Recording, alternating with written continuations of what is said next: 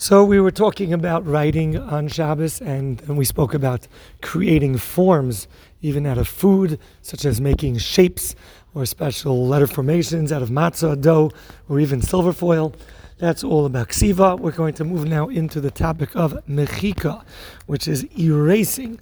Now, erasing does have a leniency that makes things a little bit lighter and uh, more available than the issue of writing. Mechika erasing is only considered something constructive when you're erasing something that leaves a place for a new writing to be placed on it. So even though all types of erasing are assur midirabanan, but uh, it comes out in certain situations that are going to be a little bit more lenient.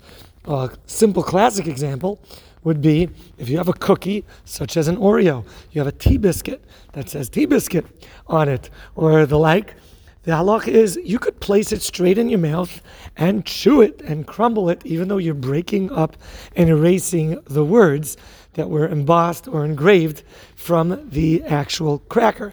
So we had said that creating that embossed letter or image, or creating that engraved image in the cake on Shabbos is a problem of writing, but destroying it in a manner where you're putting it straight in your mouth and eating it is perfectly okay. The same thing would apply if you took your finger and drew a picture or your initials to reserve your very creamy piece of cake. You're not allowed to do that. But let's say you made the initials before Shabbos. So now you have your big corner of the cake that's reserved for you with your initials. You can take that piece of cake and bite straight into it. But you may not cut it, crack it, while it still has the letters there. You may only put it straight into your mouth and allow your teeth to do the erasing. Now, if there are letters that have been placed on a cake before Shabbos, either through some kind of syrup, some kind of cream, uh, chocolate things, whatever it is, and it's attached to the cake itself, that's called real writing, which of course we said is assur to do on Shabbos. And removing that from the cake is considered erasing. And that's a real form of actual erasing, leaving a place underneath it for more writing to be done. That's a real example of a mechika, and that's forbidden. You cannot cut it, scrape it, peel it off, detach it when it was attached to the cake. We did mention that if letters were placed in a way that it's not really stuck to the cake at all, it's just put on it, they could be easily removed, assuming that part of the cake is not coming with it and it's not really stuck to it in the first place.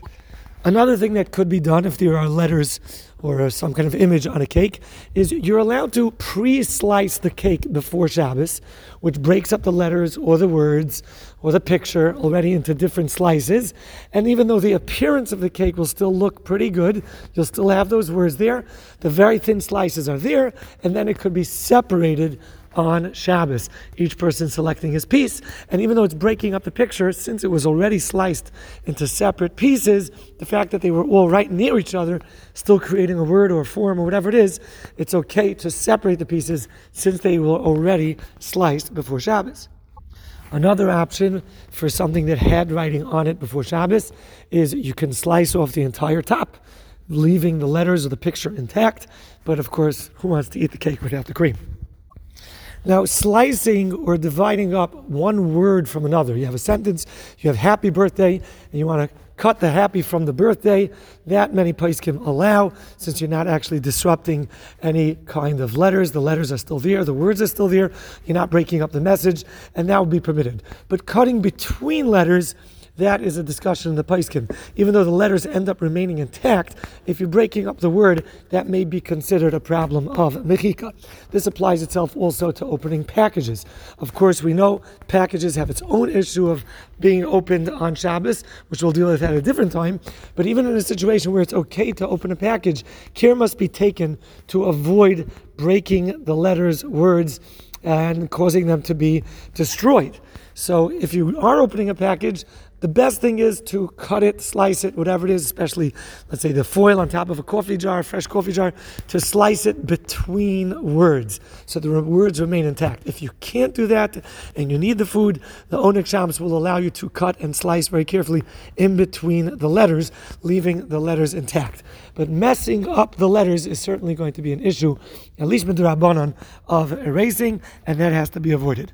Erasing a design that does not have any message, there's just a nice pattern on something, is not called erasing. We'll continue tomorrow.